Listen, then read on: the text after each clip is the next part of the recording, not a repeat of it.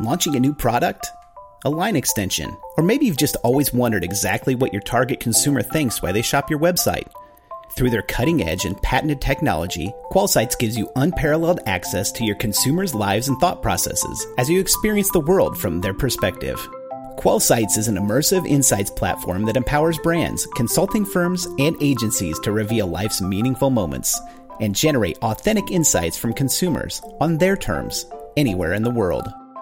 QualSites is the first and only truly integrated solution that seamlessly supports multiple research methodologies, blending the depth and authenticity of qualitative research with the speed and agility of quantitative research. In addition to offering a variety of options to capture data, QualSites expedites analysis by providing a powerful suite of AI tools that make it easy to find and present the insights that matter. If you're looking for a way to capture deep, authentic consumer insights, work with QualSites, the company that Inc. magazine just named number one fastest growing market research company in the U.S.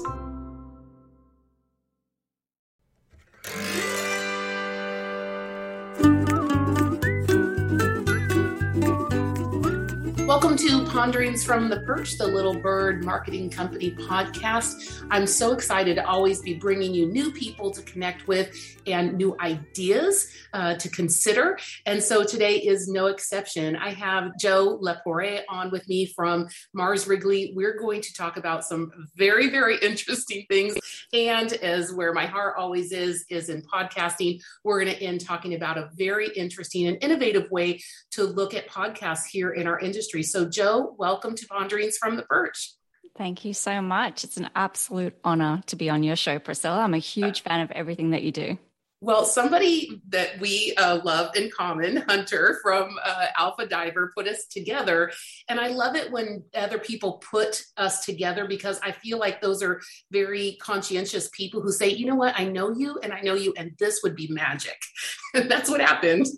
Yeah, absolutely. And Hunter is one of those people that I think can spot connections and he's been he's been a great help to me as I've sort of settled into this new global role that I'm in uh, when I've moved countries to help create connections for me so I'm incredibly thankful for people like that that can help to create networks and strengths um, between people yeah, he is very good for that. But you'll find that there's so many in this industry who are like that. So let's talk a little bit about those two things. Let's first talk a little bit about your role, and then we'll talk about some of the changes because we do want to invite people to network, and we'll get into that a little bit. But tell us then, uh, Joe, in your day to day over at uh, Mars Wrigley, tell us a little bit about the role. What does it really mean to be a global foresight lead? Great question. Uh, and foresight, I think it's one of those words. It's kind of like a futurist when you say you're a futurist. I, I envisage the future of chocolate, is what I often say to people, because it sounds really fun. Um, but in reality, it's all about bringing futures investments to a corporate setting, right? So, global foresight um, essentially means that we're we're a team that's looking across a multitude of macro forces, micro trends, signals of change, and then bringing that, distilling that down into our Mars Wrigley business. And we look at everything across treats and snacks as a portfolio to basically say what are the blind spots? What are the competitors doing? What are some of those things that consumers are adopting at a really early stage that could be a competitive advantage for us um, what are some of those investments we should be making today to set us up for the future? So I look at global foresight from a um, global perspective, but also looking specifically after the North American market. So mm-hmm. trying to bring that cultural understanding of what's really happening in America and Canada to the global investments that we're trying to make as a company and then bringing that back down to the North American market to say so what for you and what you should be doing in your market. Mm-hmm. So we we have a, a, a brand new team and a brand new function inside of Mars Wrigley dedicated to foresight, and I'm one of four. Um, and we're incredibly incredibly lucky to be in this position where we're helping to guide the business um, to look further out. So, like most CPGs, um, our business is very, very good at looking one to three years out. Foresight is really here to help business project further. So, five years out, 10 years out. So, we're often building narratives about the 2030 future or even beyond sometimes. So, as you can imagine, it's incredibly fun work, incredibly exciting, but also has lots of challenges. Yeah. And, you know, for the part where uh, people kind of get on market research case about it being just reporting the past, this is a case in point where this is not the only thing that is going on in market research. Of course, there's brand trackers, and we want to know what people did and what they bought and why, and, and understand, get a little bit deeper. But it, it, it's really that companies need this broad spectrum of market research. What happened in the past? What can we understand legacy about our brand? What is what are those driving key differentiators? But yeah, so much is changing. So let me hear your perspective a little bit about that um, because we have just come through a massive change for consumers. And I could say that it's changed. I, I think I would also use the word trauma.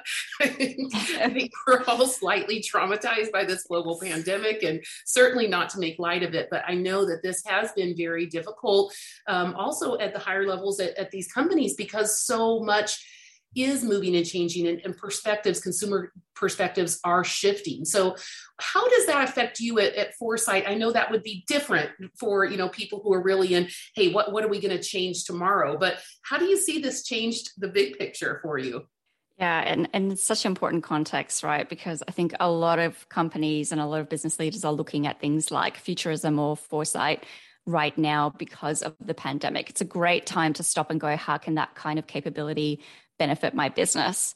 And uh, you know what we're saying, what, what, we came out like right out of the gates saying is that the pandemic will change life as we know it. Um, we we definitely feel like there are some significant, long-lasting behavioral shifts in consumers that are likely to stick, particularly when we're looking at 2030. So that's one thing that we said is, hey, this recovery is not going to take six months or even 12 months. And secondly, it's going to have some real repercussions, you know, in light of what you were saying, the the mental toll that it's taking on people, the real sort of restructuring of, you know, even how we work, how we live, how we enjoy ourselves, how we connect with people. Um, there's a real reevaluation um, of people's lives and what's meaningful to them and what's not. So it has a real long lasting change, not necessarily in what people need, but in how they behave and how they act and the context of their world.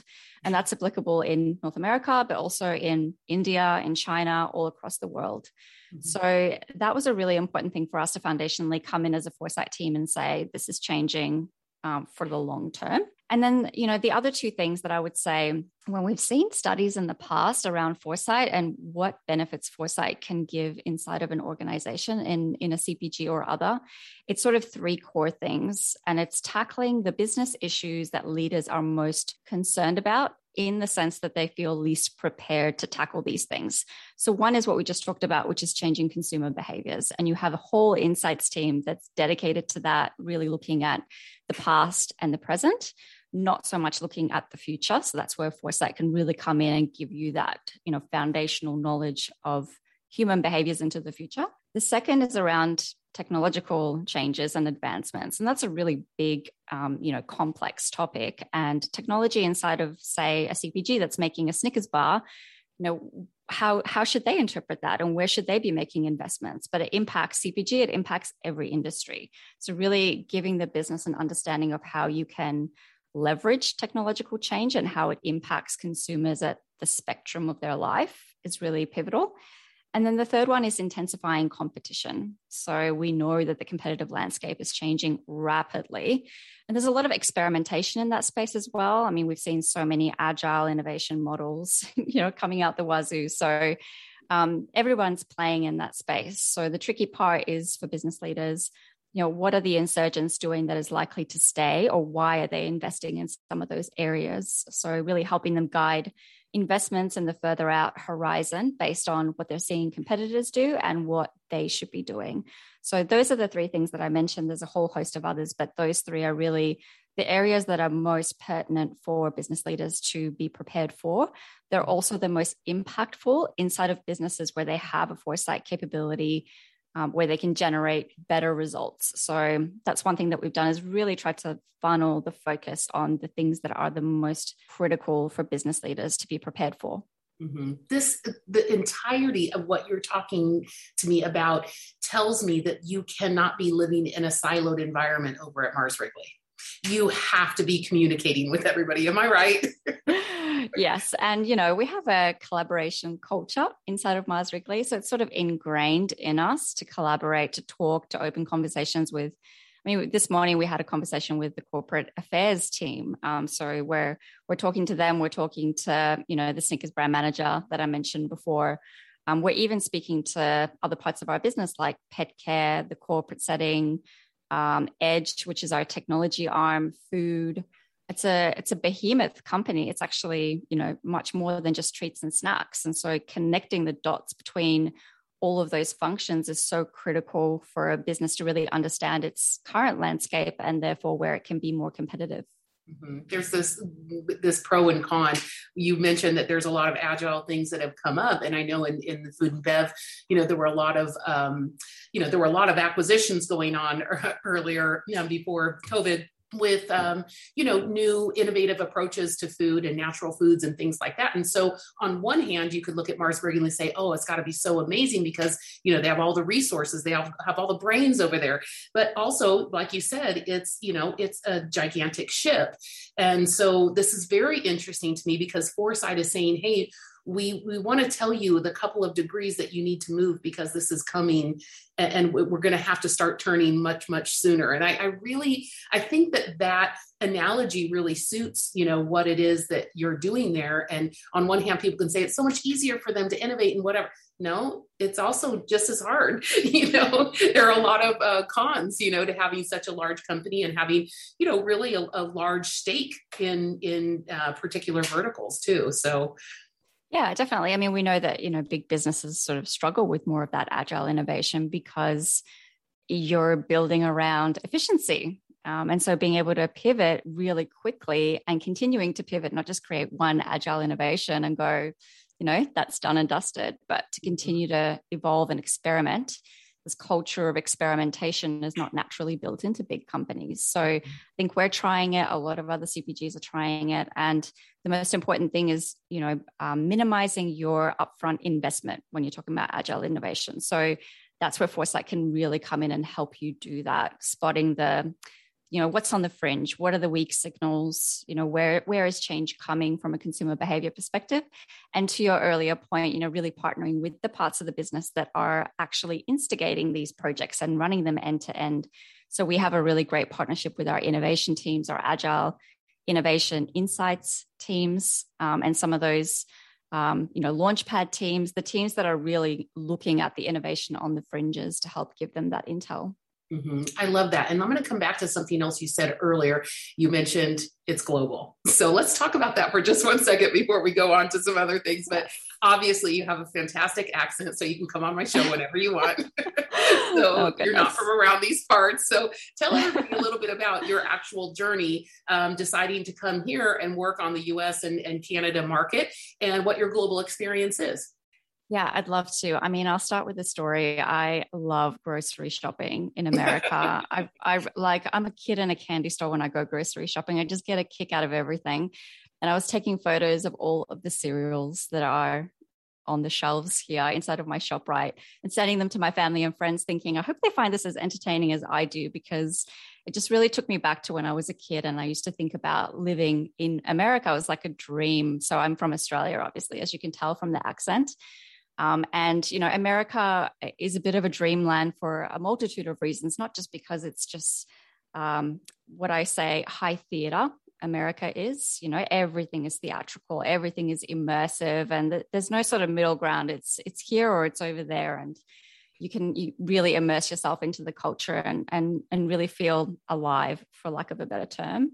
Um, there's that. There's also the fact that America is, um, you know, just an innovator, leading in so many ways. I mean, so much of the innovation and the innovative thinking and leadership comes from America.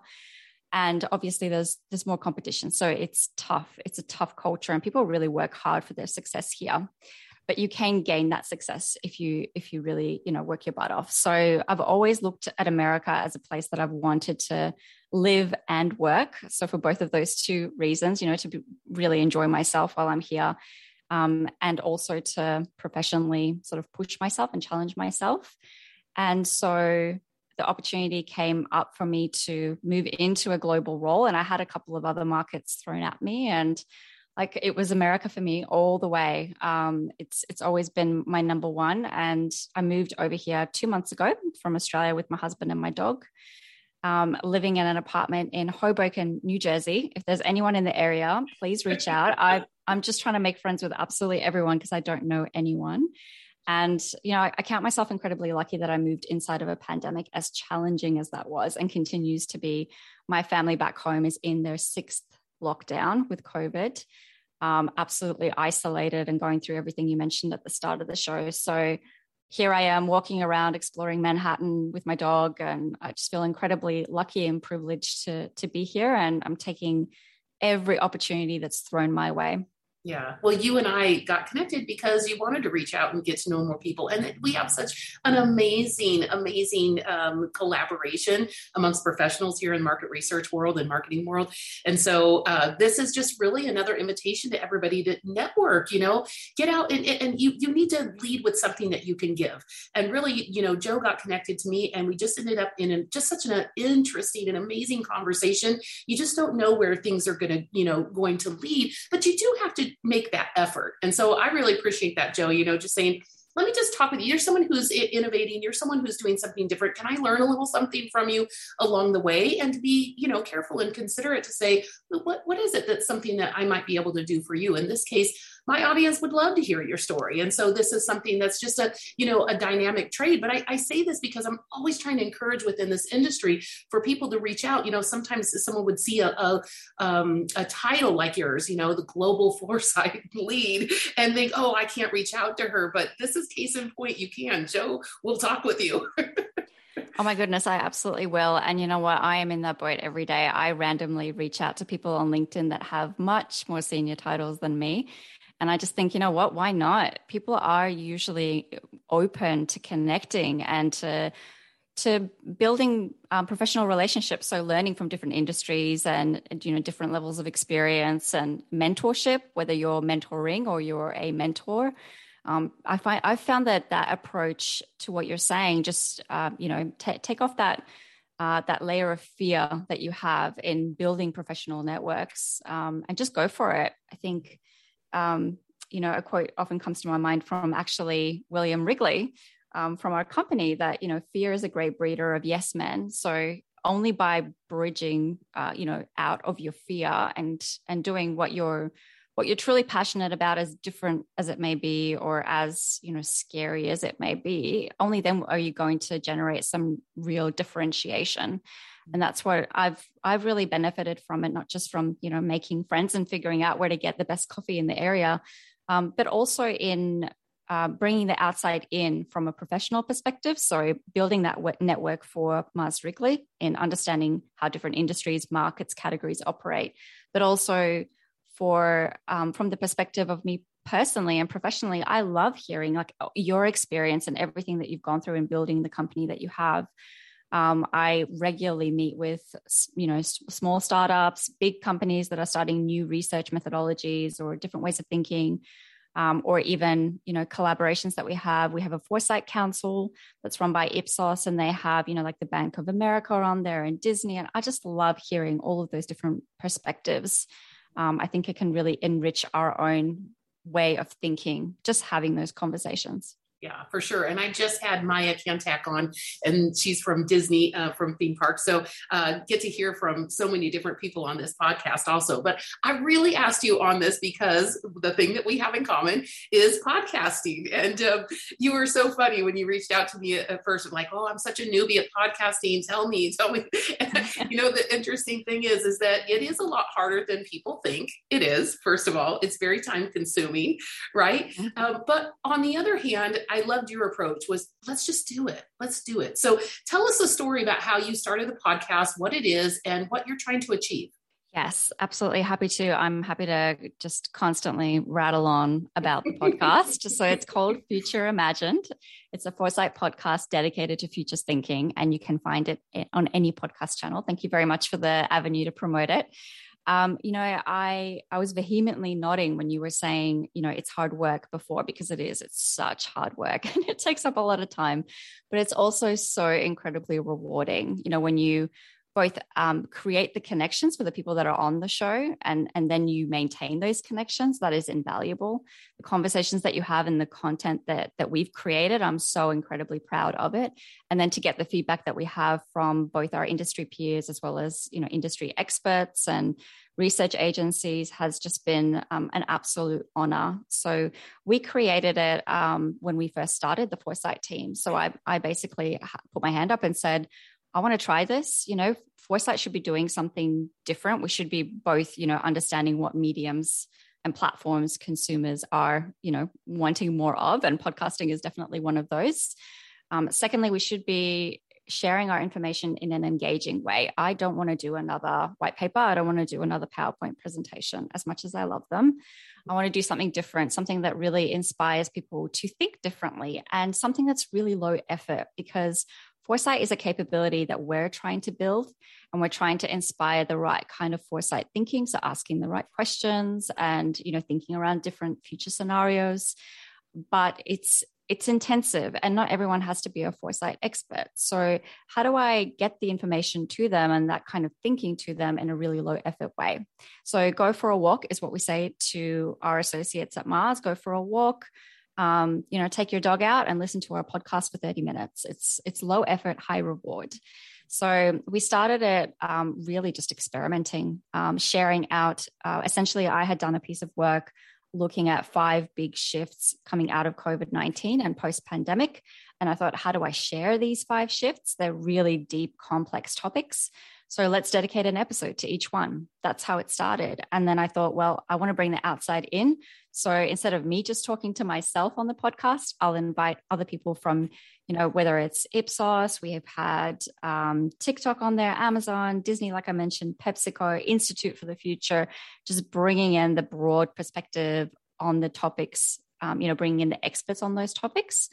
Um, and then just having a conversation. So we have a, a company called Stories Company that polishes it and removes all of my ums and ahs. Um, but it is a casual, um, unscripted conversation. So I really encourage all of the guests to just bounce ideas off each other and just, you know, bring a little bit of their personal selves into the conversation, as well as bringing the expertise on the topic that we have. Right. So we've had 12 episodes so far, two seasons. We've just published um, our season close and 37 guests. So, I mean, I've, I've just been amazed, um, connected to what you were saying before, how open everybody has been in collaborating on this podcast. And not only that, but the reason that we went public with it, because the intentionality was for us to just share it with our business leaders inside of Mars. But the amount of people that I had coming up to me saying, Can I share it with my company? Can I share it with my LinkedIn network? Um, can I access it publicly? Uh, was just tremendous. So we decided to make it public. Mm-hmm. Um, and it's, yeah, it's been received incredibly well. And I'm, I'm really looking forward to building on that. Yeah. Well, when, when I listen, this is what I'm thinking is that what we have in common is that you're in it for the learning. Yes. It, it, just feels like the egos just kind of fall down and say, what, what can we know here? And what, what could we consider? And what could be different? How could we not let the things that have happened uh, in the past and what has worked, what failed or worked in the past, hold us back from really reimagining what what uh, our company could be like. I think that's it's super powerful. So, Joe, I know you're trying to reach out to people and and get connected with people, but um, I I just want to plug one more time. Go check it out. Futures Imagined and you can find it anywhere where you get your podcast. But um, you do need to reach out to Joe, and on her LinkedIn, it's uh, Joanna J O A N N A Lepore L E P O R E. So I want you to be able to find her. Um, but as you can tell, it would just be a very, very easy conversation. Joe, is there anything like the, the, you know, having come here to the US and really getting involved in the US and Canadian market researchers, you know, is there any other thought that you have for researchers trying to get involved today and trying to connect or look for something new? Do you have any piece of advice for them? I mean, the it's the advice that I get, you know, got given when I was starting out in the industry. I guess since the advice that I still give myself every day, it's to follow your passion, follow what you're what you're interested in, what you're personally inspired by.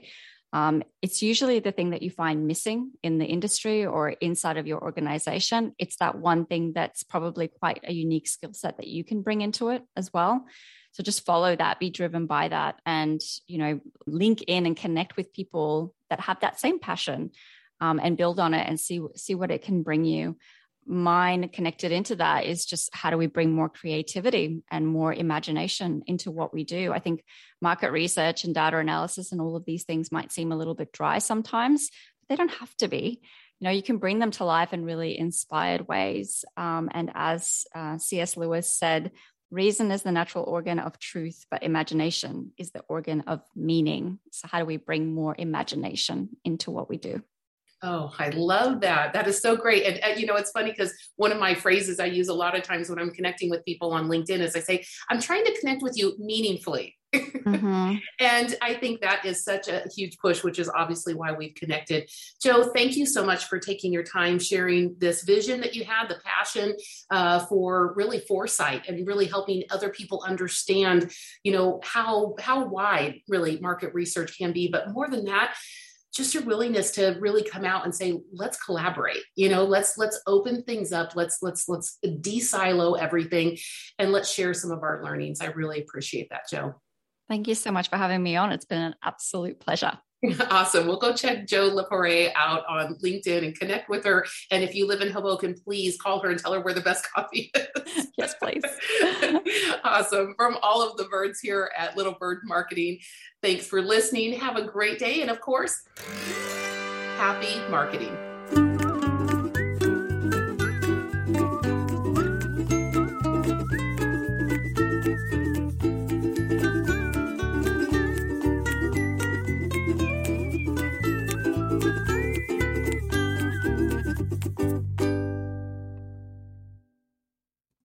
This podcast is a part of the C Suite Radio Network.